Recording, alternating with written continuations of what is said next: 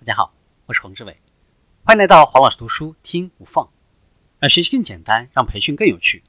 我们一起来分享团队领导力。首先，我们来看你的团队。团队是指具有互补的技能和共同目标的小规模团组。团队当中有效人数的可接受范围通常在五到十二个人之间。如果团队中的成员具有互补的技能和方法，团队就能够达到最佳的效果。因为拥有不同的技能和特长的人，有助于使团队获得最大的多样性，以实现其所追求的目标。我们必须利用这种多样性来提高业绩，并且实现真正的开拓和创新。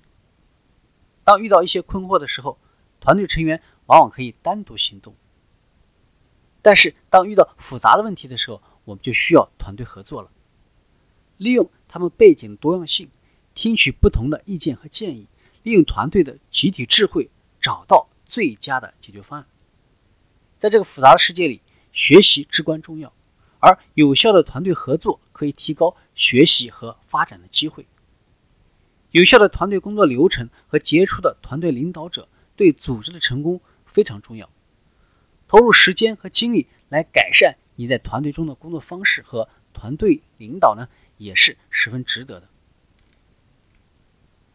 团队领导者的类型，曾经有人将团队领导者比作是英雄或者仆人，这些呢都不够恰当，而把领导者比作主人却是比较合适的做法。主人式的领导者有这样的特点：第一个，关系性，工作当中必须有其他人参与，也就是。团队成员。第二个邀请性，主人式的领导更倾向于软实力以及欢迎的姿态，而不是一种强制手段。第三个创造性，为新的互动和意义构建创造机会。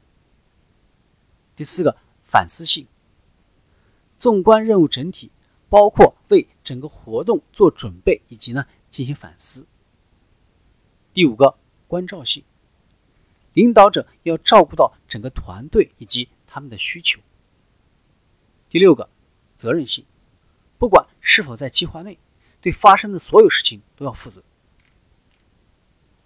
作为主人式的领导者，你需要不断的挺身而出或者退居二线。有三点需要注意：第一个，洞察力，各种可能性以及他们如何与组织及其工作联系起来；第二个，灵活度。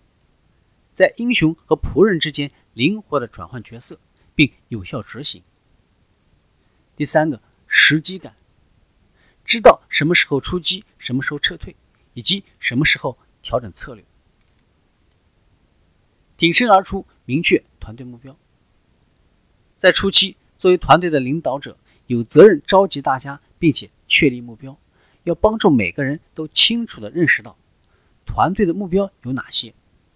每个人要为团队做出怎样的贡献？工作过程当中，你重视什么？你的目标和原则是什么？退居二线，创造团队内部协作的机会。